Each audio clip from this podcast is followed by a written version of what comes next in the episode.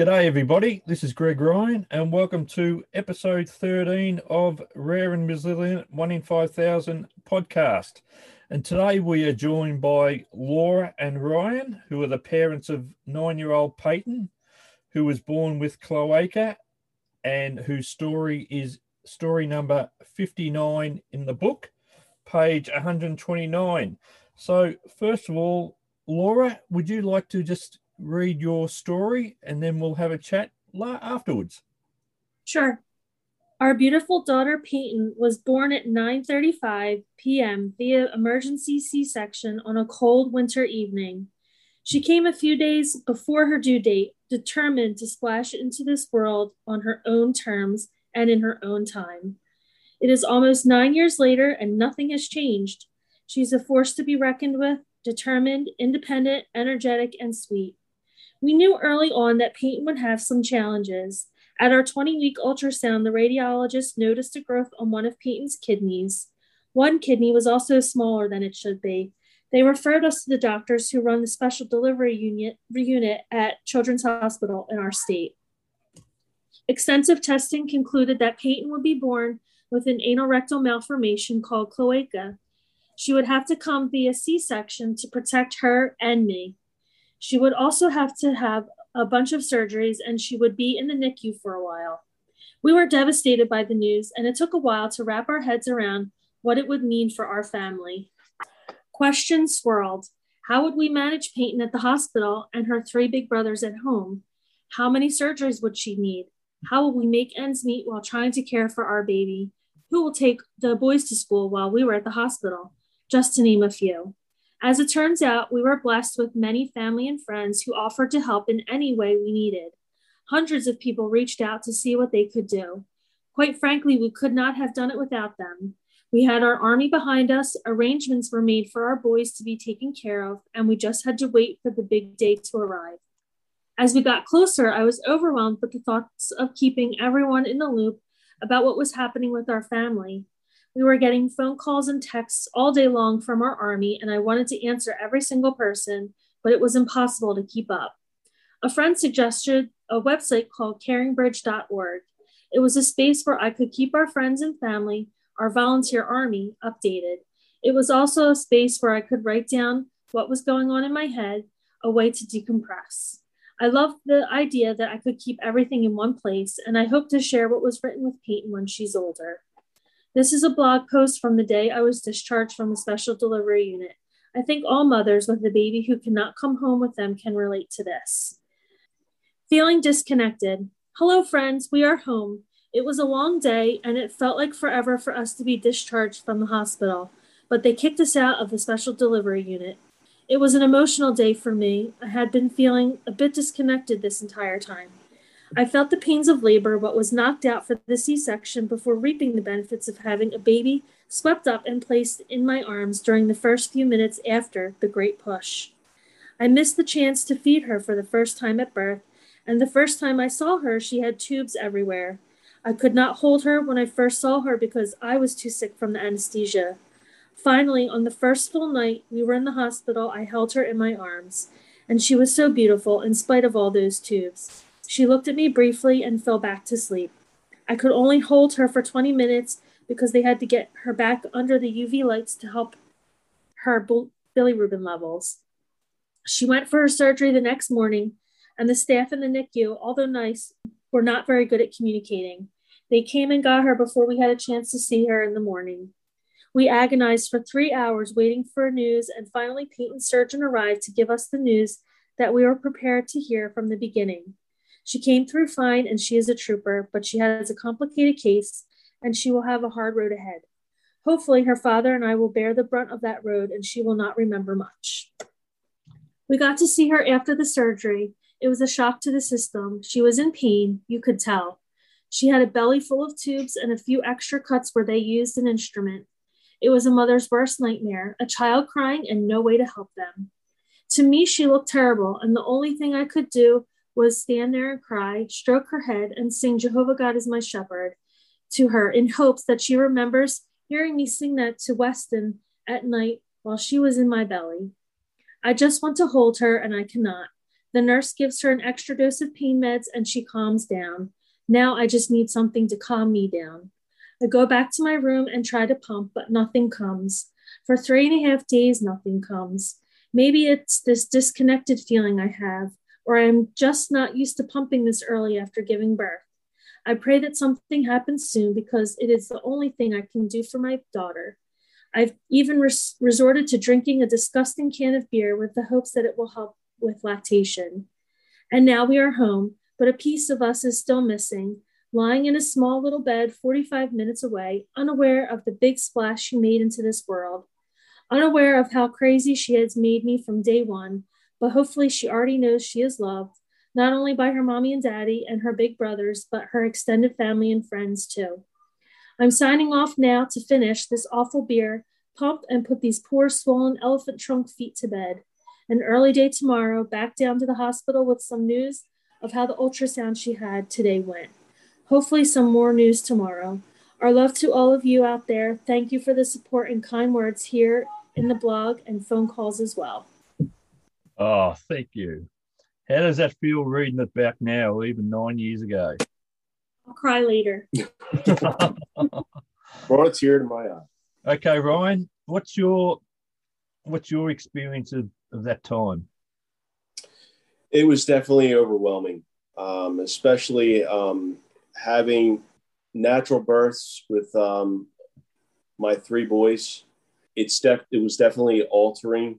Um, it was a challenge, but despite all of that, the outcome was great because even though we had some complications, we know that it was it was a life that that came into the world. So we have to we had to make the best of it, and we had to actually put a good front on for the rest of the family Mm. because uh, our ch- our children too they they needed they needed um, our attention as well, Mm. but definitely Peyton needed our attention also. So we had to have a good balance.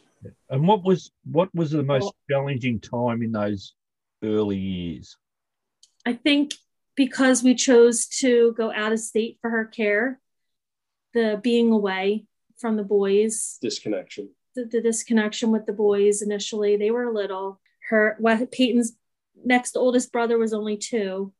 Feel like we missed a lot of time with him at an important age because we were I I mean I can't say we were away a ton ton, but we were I was away a significant amount of time um, in pretty long stretches.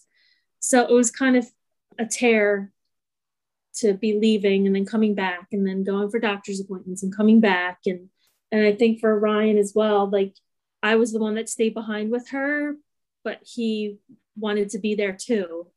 Right. Yes. For being very difficult on you, Ryan. Yeah. And it's hard because he was trying to provide for us and be there for the boys and support me. So we had you can't tell, but there's a lot of gray hairs in here somewhere. I can imagine. Um, and one one issue that doesn't really get talked about a lot, but I know from talking to the families, it is a massive issue. Is it the effect it has on the siblings? How how do you think it with your boys it affected them? With you being away and the care that you have to, the extra care that you have to give Peyton. Uh, definitely our son Weston. Um, he has some lingering anxiety from it, from um, me being away. That we've had to, you know, help him with therapy and and medications to get it under control so it doesn't control his life. So I think out of all three of the boys, he suffered the most because I think it was a very he was young and didn't understand when everything was going on because he was only two. Yeah. Um, so I think he's had the the most effect. Um, whereas the other two boys, Landon was four and Aiden was six. So a little bit older. I mean, I don't think they cared as much per se because they were older and they were hanging out with their grandparents and their cousins. But I think even now, they get very anxious when we go down to the hospital. Yeah. All three of them. And do you find you sort of like yourself, you feel like you have to give more attention to Weston a bit because of those Mm-hmm. early years? Yes, absolutely. Uh, just recently, because we've gone through um, a lot of inpatient stays with Peyton over the last eight months um, for some complications that she's having. And Landon even said to me the other day, because they can't visit because of COVID, they have actually never really visited her visited her other than her stay in the NICU. And that was even like right before we were discharged. I can't even remember them being able to come and visit because we were always away in Ohio and they weren't, they didn't come with us. Yeah. So I think they have that fear of the unknown because they didn't get to see her in the hospital that they they couldn't tell what was going on with her. So I mean this even recently Landon, the middle son, had said, I really hate it when she Peyton goes to the hospital because I don't know how she is or what they're doing to her. So there's that that unknown um, because she's never really had them come and visit because of either flu season or COVID or we were away in the hospital. That so they've never really spent time with her to see how she is or what they have had to do to help her get better. So I think there's that fear of the unknown for them. And how do they are they sort of like aware of the issues she has with the toilet and all that? Mhm. Oh yeah, absolutely. From the very beginning, we didn't really hide anything from them. It's kind of hard when you have a tiny house and only two bathrooms. So they they I mean they understand um, the majority of it. We don't really discuss the girl stuff with them because of course, yes. yes. they wouldn't know they don't really know what to talk about anyway. But yeah, they are fully aware that you know she's got some issues, and throughout Peyton's time, they've always hung out with her in the bathroom when they need when they wanted to. Especially when they were younger, we have tons of pictures of them all hanging out with her, um, playing on the tablet or watching a show while she was taking care of business. Yeah. So they've always been part of it. I don't think she's not quite at the age yet where she's, you know, a teenage girl and she doesn't want her brothers anywhere near her yet. We're getting there, but not quite yet. and and how does now the Peyton's like nine years old, does she say much about like how she has to spend more time in the toilet and all that than her brothers or anything along those lines? she did a little bit when she was younger. She's asked us questions like, you know, why do I have to do this? But she's always been, I think, because we started the process of bowel management with her very early on. She was not even two yet. That it's always been part of her life. Like she doesn't know a time that is any different for her. We've made it a point to not really apologize for her lot in life, quote unquote lot in life, but we've said this is how it is. Let's do it and move forward and be done. Yeah. So I think that she has had questions over the years, but she's also been a very, she was just standing here, a very, com- I'll have her come say hi in a minute. She's No. also been very compliant medically.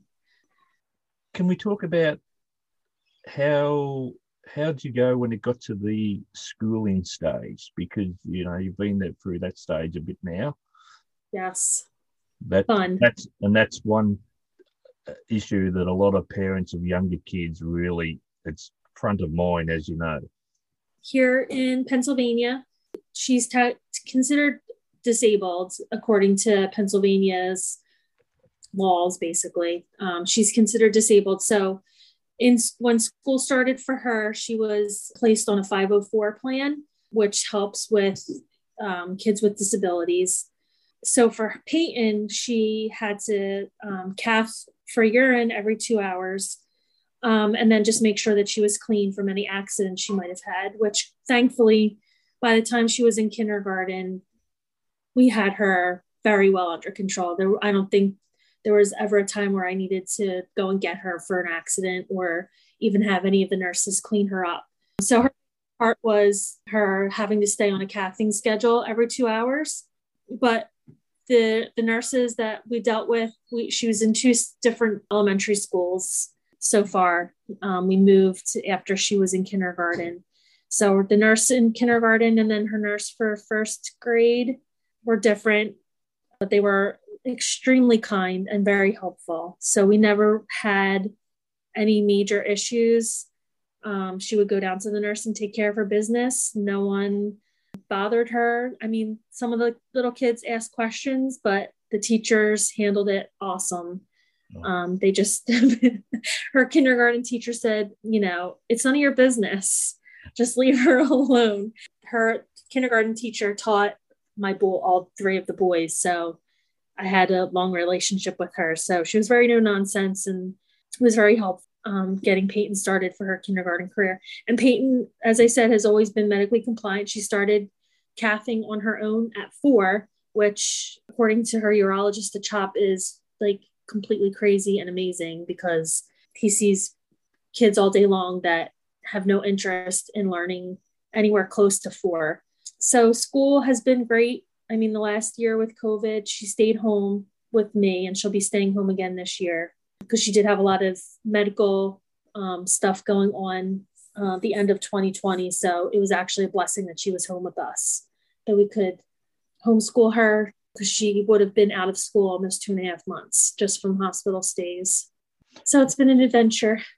I can imagine so. And Ryan, how's, how's your experience been with it all? Because a lot of the times the dads really don't get a chance to express themselves or like in the support groups and all that it's 95% of the mothers. And so we don't get to hear a lot from the dads so it's be really interesting to hear how you've dealt with it from an emotional point of view as well supporting laura and the kids.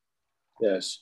It, it's definitely a toll. It, you, you definitely your, your heart definitely goes out because of um, it's unforeseen occurrences that happen and you just try to make the best of it you want to try to me as you know the man in the family the head of the house try to try we try to do the best we can we want to be there for everybody in the family and um, it's difficult because you, there's sort of some boundaries but i'm, I'm going to try to I'm, I'm a hands-on guy so I try to incorporate as much as I can with Peyton's condition. So I'm, I'm, I'm there to, to help Laura as much as I possibly can. Um, I know there's going to get to a certain time in, in her life that I, I can't cath her anymore. You know, during this time right now, I'm, I'm, I'm there and willing to help, to, to be a support for the whole family, you know, as long as with the other kids as well you know you want to try to have a good balance with giving Peyton attention, but also the other kids as well, giving them attention. And how has that balance been? Like Laura was mentioning, like, you know, because she's been away a lot with. How's that been with dealing with the boys and the compensating a little bit from between what Peyton's needs are and the boys' needs are? Mm-hmm. It's it's definitely a struggle, but um, you try to um, you buy out the opportune time. So it's it's um, so my needs take a back burner. So what I want to do is give um, Peyton what attention for her, and then also have a good balance for the kids. So I the the boys I I take them out take them away from the, the house. Why why Peyton gives attention to to Peyton. Uh, well, Laura gives attention to Peyton. But um, you know, there's there's areas that in in our in our area there's like miniature golf and driving range. So I, I do things that the kid the boys will would like to do. Yeah. So they're they're not neglected. Yeah, yeah. And you spoke about you've had a really good bowel pro- management program for a while now, Laura. Can you just explain what she's on or and how that comes out? Sure. Um, so they when she had her uh, colostomy reversal, um, Dr. Peña had said to us, you know, let's see how it goes as far as bowel management was concerned. Um, we figured we would need, you know, to intervene that it wasn't going to be super easy because of you know just the inherent nature of um, the defect she was born with so after colostomy reversal we went through the usual challenge of you know keeping her clean and managed but after about a month or so, it was nonstop. So we we called back to Ohio um, to talk to the the nurses there, and they had put her on um, Senna, liquid Senna, because she was still little at that time. Yep. Um, so we started with that, and it was miserable, absolutely miserable. I call it poop jail, and it's a phrase I use a lot in the support group. We couldn't go anywhere because we never knew when she was going to explode. And boy, I have some insane stories of times where I dared to leave the house. So we were miserable for about eight months or so, eight, nine months, and called back to Ohio again, or back to Ohio again to Cincinnati at the time. That's where Dr. Peña was. And they had us come for bowel management boot week, uh, boot camp week. And we trialed enemas and it was awesome. Peyton, it took her like three or four days, really, by the time we left boot camp and came home. She was setting things up herself. I have an adorable picture of her in the bathroom um, setting up her enema for her teddy bear. Isn't that amazing? We never looked back, honestly. We did enemas from the time she was 22 months until she had a surgery for Malone um, when she was six or seven, between six and seven. I can't remember the exact dates. Um, so we were doing rectal enemas for a very long time. We did go back to Ohio before we got the Malone to trial um, Ex-Lax again. And again, couldn't deal with the inconsistency. Even though she was a little bit older, it just wasn't our deal. We just didn't want to do it anymore. So we she had the surgery for the Malone and it's been awesome, life changing. I don't have to stare at her butt anymore. She does things on her own. And um, um, how did she how did she tolerate the rectal enemas for so long? Like mentally, did she? She was fine. It was fine, yeah. really and truly. I mean, we had our days where she didn't feel like doing it, um, so we would either change the time. Like we didn't have to keep to the same exact schedule every single day. We didn't, you know, if it went 25 or 26 hours before she had another enema, it wasn't a big deal. But you know, we it, we kept it as special for her as possible, especially when she was younger. She got her tablet on the toilet. She got to watch a movie, have snacks. Yep. Um, we just did what we could to make it fun for her, and she never really um, complained more than what I would assume a normal three, four, five year old would to have to stop and do anything for an hour. Yeah, well, that, um, that's a great result because you hear a lot of stories about yes not being able to tolerate. And with the Malone, is she got to the stage where she can set it all up herself yet? Yep, absolutely. Yep, beginning to end, she can do it all herself. I pour the solution into the bag for her so she doesn't spill it everywhere. We may actually get rid of her overnight at some point. With the, you said you, you've, you've had some issues over the last 12 months. Would you like to talk about those? Oh, yes. Drama, drama, drama, hospital drama. Uh, during the raging pandemic, October 2020, she punctured her bowel, uh, threading the catheter into her Malone. For those unfamiliar, I'll just describe it briefly. Um, when you get a Malone, the doctor takes the appendix and brings it up to the surface of the belly button. So you couldn't even really tell that she had a hole in her belly. So she would thread a catheter that was attached to a gravity bag to do her flush. And she pushed the catheter in too hard one day and thankfully went through the appendix and through her cecum. So she punched a hole into her cecum, and all 500 uh, mLs of saline flooded her abdominal cavity. Oh my God. So, yeah, it was very scary. It's the sickest we've ever seen her. I was about 90% sure that's what she did to herself. She passed out from the pain. Um, we rushed her down to um, the hospital. They did a bunch of tests on her. She had an ultrasound. They were looking at her heart to see if the fluid had gotten uh, to around her heart. And of course, had a COVID test and then got whisked back for emergency surgery. Um, spent a week in the hospital. Took her bowels a really long time to wake up. Um, she had ileus for a while, NG tube, the whole nine yards. Um, so that was uh, very end of October into November. She was released from the hospital after seven days. Followed up with the surgeon. Everything was fine. Uh, the surgery was fairly easy. He said he stitched her up and tested to make sure that there was nothing leaking.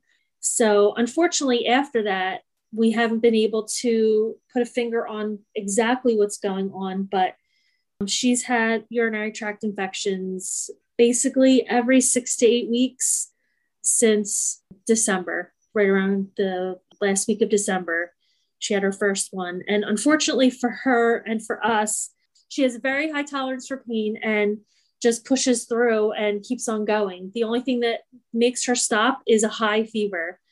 Um, so with every UTI, she's had five now um, since December. We don't know she's sick until she's uh, vomiting, lethargic, and feverish. And by that point, it's too late to treat her orally with oral medications because she's vomiting and can't keep anything down. So we end up back down at the hospital. So she's been inpatient five times, I think, since then. And we've ended up going back and forth um, to Washington, D.C. We followed Dr. Marc Levitt to Washington, D.C., and have had a consult with him and Dr. Varda, the urologist. Um, she had some testing down there, and they feel that she has developed a fistula between her her bladder, so her bladder neck, and her vagina somewhere. They aren't confident that that is the reason for the UTIs because she either developed the fistula and it's a recent thing, or she always had it and it was not caught and taken care of surgically early on, which is likely a possibility as well. So she was actually supposed to have a surgery in September and they've put it off for now. We're status quo at the moment. She's been symptom free for, I think this week is week nine. I don't like to say it out loud. We're on week nine in the clear, so we'll see how it goes. Yeah, and and for those listeners who aren't fully aware of cloaca malformation, it's a very complex malformation that occurs in sort of like it's I think it's one in twenty thousand little girls. Yes. I know there's a lot of adults in the adult group that UTIs is a very common mm-hmm. issue with that just one thing you say after she had that incident with the when she was cathing herself with the Malone, how has she how did she handle it afterwards? Did that frighten her to do the Malone after that? No, frightened me. I was petrified. We actually, um, after she messed herself up, I called down to Dr. Levitt and said, Hey, we need to come see you.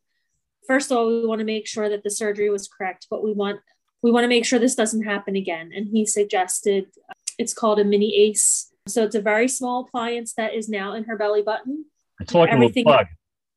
Yeah, it's basically a plug. It's a glorified plug, um, but it makes it so that we don't have to thread a catheter anymore. You, there's a little connector piece and it connects to the appliance in her belly button and we don't have to worry about her puncturing her bowel again. I think when she's older and probably a little bit more responsible and mature, we'll try again, take it out. She's just rough. She's a rough kid. Must have gave you a lot of peace of mind to have that though. Yes, it is. It's been great because we we had a lot of problems with her the Malone hole closing up. So she'd have to have a plug in at all times with a piece of tape over it. So this keeps us from having to worry about the um, the Malone closing up and us having to worry about. She already had to have a surgery to reopen it a year after she got the Malone in the first place. So even though it's something sticking out of her stomach, it doesn't bother her. She doesn't care. Sounds a very she, resilient young lady. Yes, very resilient. She doesn't really stop her. How did you handle that recent uh, surgery and all that, Ryan? It, it would have brought back a lot of memories, I suppose, and issues. It, it definitely did. Um, it, it's it's an emotional roller coaster with with with Peyton. You never know what you're going to get sometimes. So you you you try to make the best out of the circumstance. but um, it, it definitely was overwhelming. Um, but having a good support group and always talking and having a good communication with um, Laura as well. And um, put your face up there. Oh, There's- everybody, Peyton. we've just been joined by the wonderful young Peyton. How are you, Peyton? Good. Oh, I've just been talking to your mum and dad, and they've been telling me how it's such you're such a brave and strong young lady. Mhm. And how are you feeling at the moment? Good. Good. You, ha- Mhm. you you're looking after your brothers, or you get keeping them under control. Mhm. Listen, you talk you talk nonstop. How come you're all clammed up? yeah, now? your mum said you don't. You always talk. Oh yes, nonstop. And and how do you, how do you? Your mum tells me you do your when you go to the bathroom, you do it all yourself, and you can do everything. You're a very good Mhm. girl to be able to do that. You know your recipe? What's your recipe? What do we do for you? Do you remember? No, you don't remember. You like going in there having time away from your brothers so you can play on your screen. Oh yes. Tell tell Greg what do you do when you're um, hanging out with your tablet? What have you been up to these days since the pandemic? What do you play the most? Minecraft and Roblox. Minecraft and Roblox. Oh, really? Oh, wow, that's good. And you enjoy school? Yes. Yeah, that's good. You, listen, we're recording it, so you got to talk loud so we can hear you. Are you you know enjoying you're, it? you're, Yeah. you're very famous. You're in the book. You're in the book. You know that you, you know you're in that book. Yeah. Yeah, not a so many little girls will be looking up to you and say, "Oh, I, I'll be." Look at how Peyton goes. She does so well, and who have got have some sim- similar tummy issues to you, and they'll look at you and think, "Oh, I want to be just like Peyton." She doesn't know it, but she's been an inspiration to other little girls and boys her younger than her and older than her. Certainly Try to share- You're my hero. You know that. you hear that? How is that even possible? I guess it is. Here, one more time.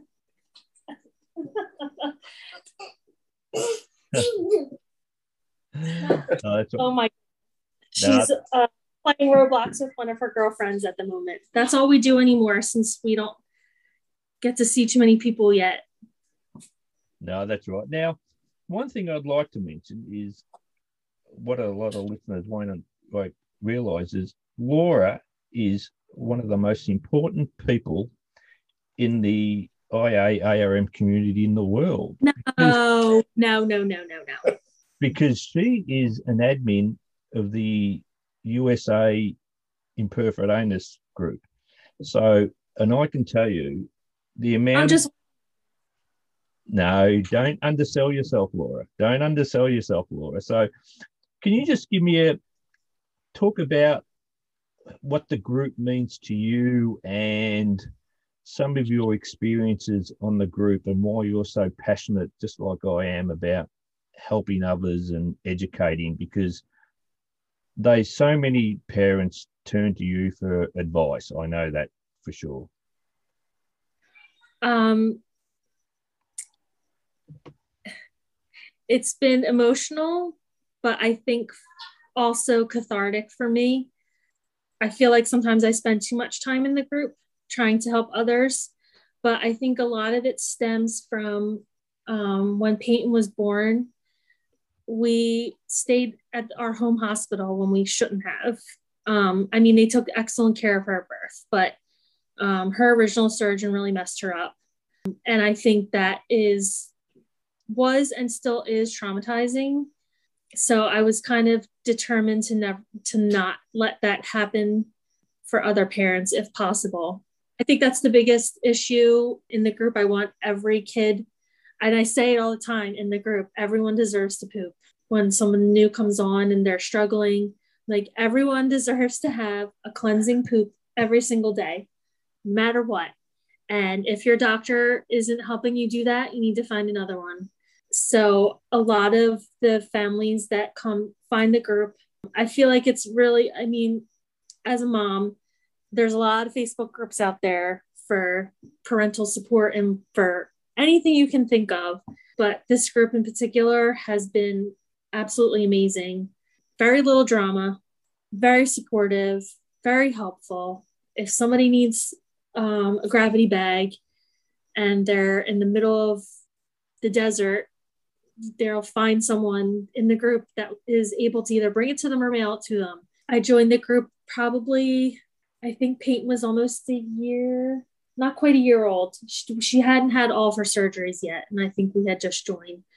And just the information I got from the group helped us make a lot of decisions for her care. Um, and it gave me or gave us less of a struggle because we knew what we had to do. It's very gut wrenching when parents come in and they didn't know about the group and their kids are teenagers and have been struggling their whole lives. It makes me sad, but grateful that they're there now. So I think that's kind of what drives me because I have to save them all. yeah. So part of it, it's very, it can be very stressful. I want to save everyone. Um, so I kind of do what I can in the group. Um, do a and it's job. We're trying. Yeah. And I, and I know, I know as well that for some, when, when adults come along, yeah. And they've been lost for so long. And, you know, you let me know when we bring them into the adult group where they can talk openly and all that because it can be very difficult for adults. Yes. Going into the group where it's predominantly a parent parental group and mm. Their experiences are so much different. Like yeah, we've never had any assistance like since we've left the pediatric care. So and I, I think the, the parents in the group are very grateful for the adults that come and stay and share their experiences with us because I think, you know, as a parent going through all the surgeries and the care and all that stuff, we kind of get in our heads about certain things. So, I mean, we've had, you know, some adults not agree with everything that was said or done in the group. Um, but for the most part, we really appreciate when the adults come and share um, their experiences and how they view their condition and how they take care of themselves it gives it gives the parents hope for the future above all else that you know we're not stuck in this circle of will ever, things ever be quote unquote normal again we have you know your example and all the other adults who have shared over the years it gives us hope it's yeah, definitely we try to do and we sort of like we give a we come at it from a different perspective and especially from the mental health side of things. Yeah, exactly. That's, exactly. And that's been lack, lacking over the journey. So we try to, you know, just encourage people to get parents to seek that help if you need it. And yes, and the one thing I'm very big on too is parents doing their own self care because you can't go through this and not come out with some sort of issues like if it's PTSD yeah. or you know yeah uh, walk into a hospital and it all starts it just hits you again oh yes mm-hmm. every time we walk into the children's hospital at home the smell of the hand sanitizer brings me back to the NICU I don't know what that thing's called there's a, a some sort of toy down in the main lobby that you, you put a ball in and it goes to this huge obstacle course that comes out the other end and it chimes and it makes noise. Every time I hear it, it just brings me back to walking around the hospital in the middle of the night, trying yeah. to stay awake or not stay or try and get sleep. And all you could hear is the chimes. As as compliant as Peyton has been, I completely understand that at some point she will get therapy, even if it's just to talk out a couple of things. And if she doesn't need any more, she doesn't need any more. But um, and saying that, good. you and Ryan, did you ever need to seek any assistance from that perspective? We have not. No. Should we? Probably. it's definitely taken a toll. We've had our ups and downs. Last year was particularly rough. COVID did not help. All the recent surgeries or the recent surgery and all the hospital stays did not help. It's very stressful, especially this last year because, you know, we have a great support system, but we also didn't want anyone to die from COVID. So we Yep. bore the of, you know, the last few months um, without getting a whole lot of help because we just didn't want our, you know, we rely on both sets of our parents um, to help. And we couldn't take that chance until the vaccines came out. Um, it's been better recently. But yeah, I think the last year, especially, has taken a toll on us. We're very tired.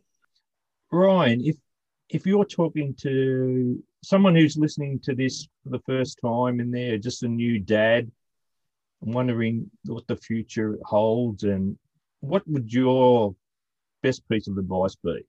Ooh, tough one, Greg. That is a tough one. Um, definitely, you have to be optimistic. You would have to um, e- expect the unexpected. Is always a key phrase that I use in in all aspects of life, because you never know what's going to occur. But if you if your mindset's more towards uh, having an adjustment, it's easier to deal with. But always communication always um, don't be afraid to ask questions. You have all these support groups use them make sure that you are are aware make sure and i would say also that you're not alone. Never feel that you're alone because you have these support groups and, and take advantage of it.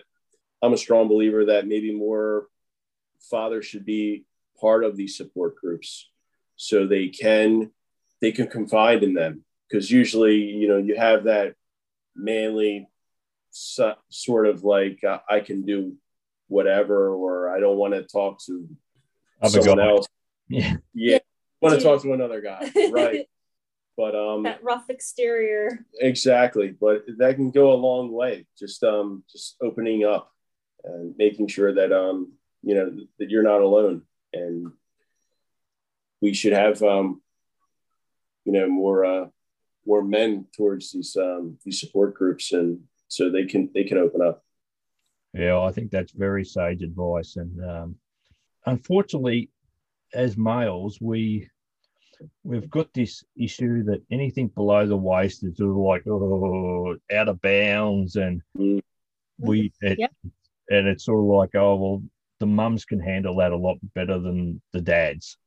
I don't know whether it's like we don't feel like we should be involved, but it's just a it's a part of the male makeup, isn't it? Very taboo subject to begin with. Abs- Unfortunately, you figure out where that line gets drawn of how much you talk about it. Yes, yes, I totally understand. Totally understand. And Laura, what would your, if you were talking to Laura nine years ago, Oh my goodness. what would you say to her? um, stop eating like you're pregnant.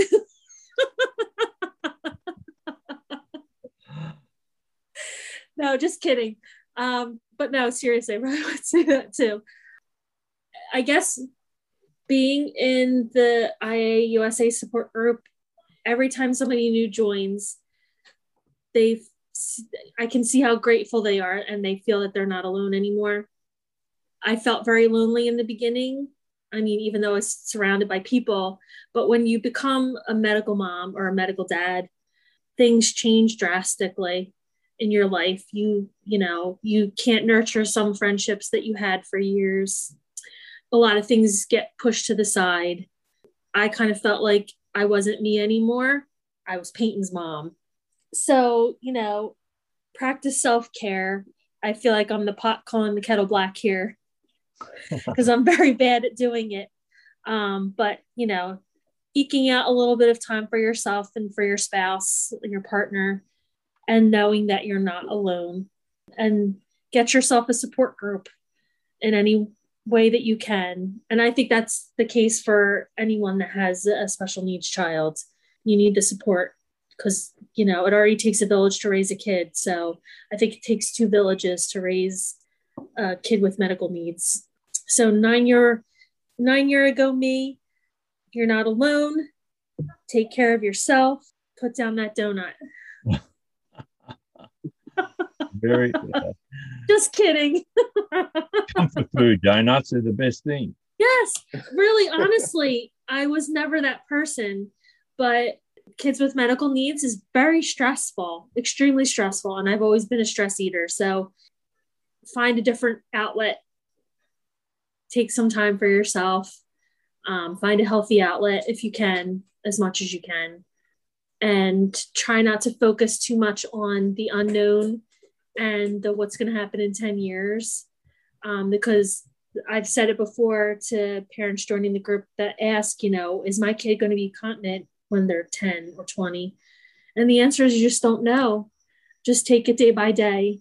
Yeah. Don't try to stress uh, about what's going to happen a year from now or 10 years from now because you just don't know. I totally advocate for that. I uh, my greatest thing advice I give to parents is got to live in the moment because Yeah. yeah, you endure the bad days and enjoy the good days because the bad Mhm. days will come. Yes, And- exactly. and for parents who have got their child's only one month old or two months old and they're worrying about school, it's the last thing they should need to worry about. Yes, exactly. Worry about what's going to happen in six months. Actually, just one other question. Do you did you find from an early age that you would share with family and friends Peyton's uh, conditions, or have you found that you're more open and you're more closed now, or you're more closed and you're more open now? Like it's it's one thing that gets brought up a lot. Yes, it does. Um, I think early on, we relied heavily on CaringBridge, and we had like a couple of hundred people that were able to see the updates that we did. Um, your outlet. CaringBridge.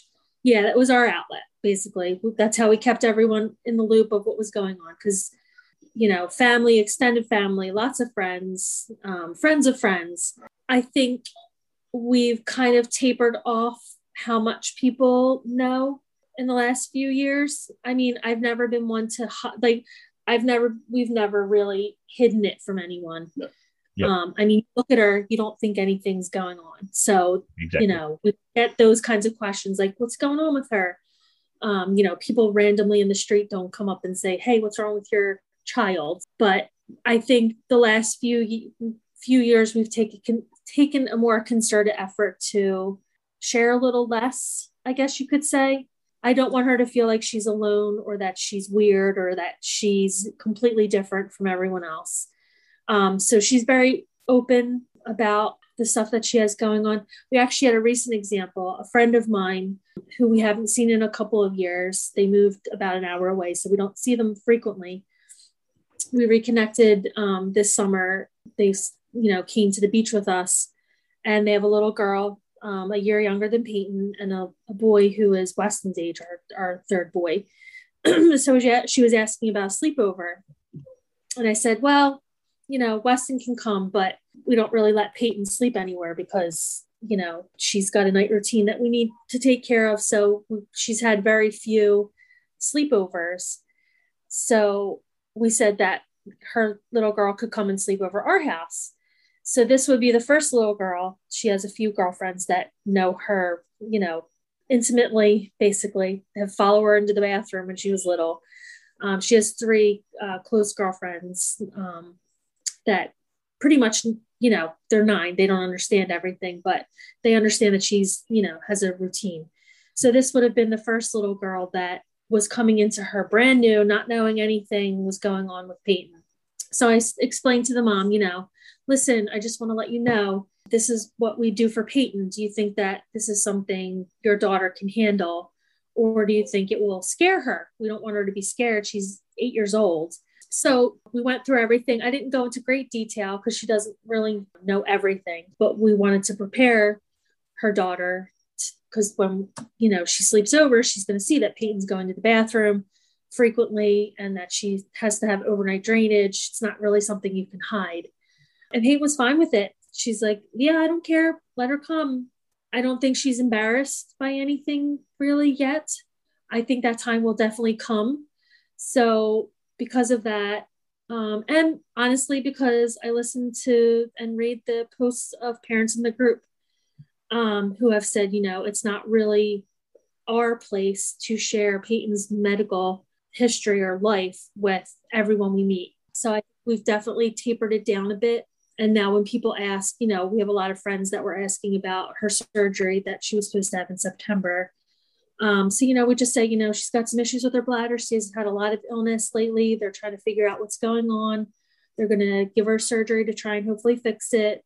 You know, we kind of leave things brief, but my entire, our t- entire family, like both sets of parents, my sisters and brother in laws, his brothers and his one sister in law, they know, you know, pretty much everything. We don't hide it per se. And that must help as well because you then you you don't have to feel guarded with what you say when you are going through those difficult stages.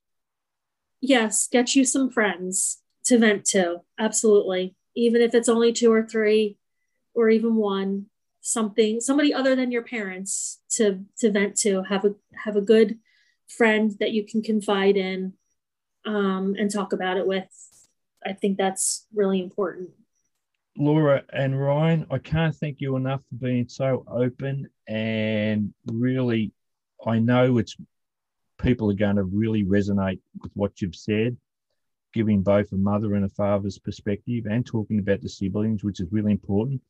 And we were very, very fortunate to have a special appearance by Peyton, which was wonderful. so we, t- we dragged her away from her uh, Roblox for two minutes. so thanks very much for joining the Rare and Resilient One in 5,000 podcast. And once again, you're doing a wonderful job. Okay. Thanks.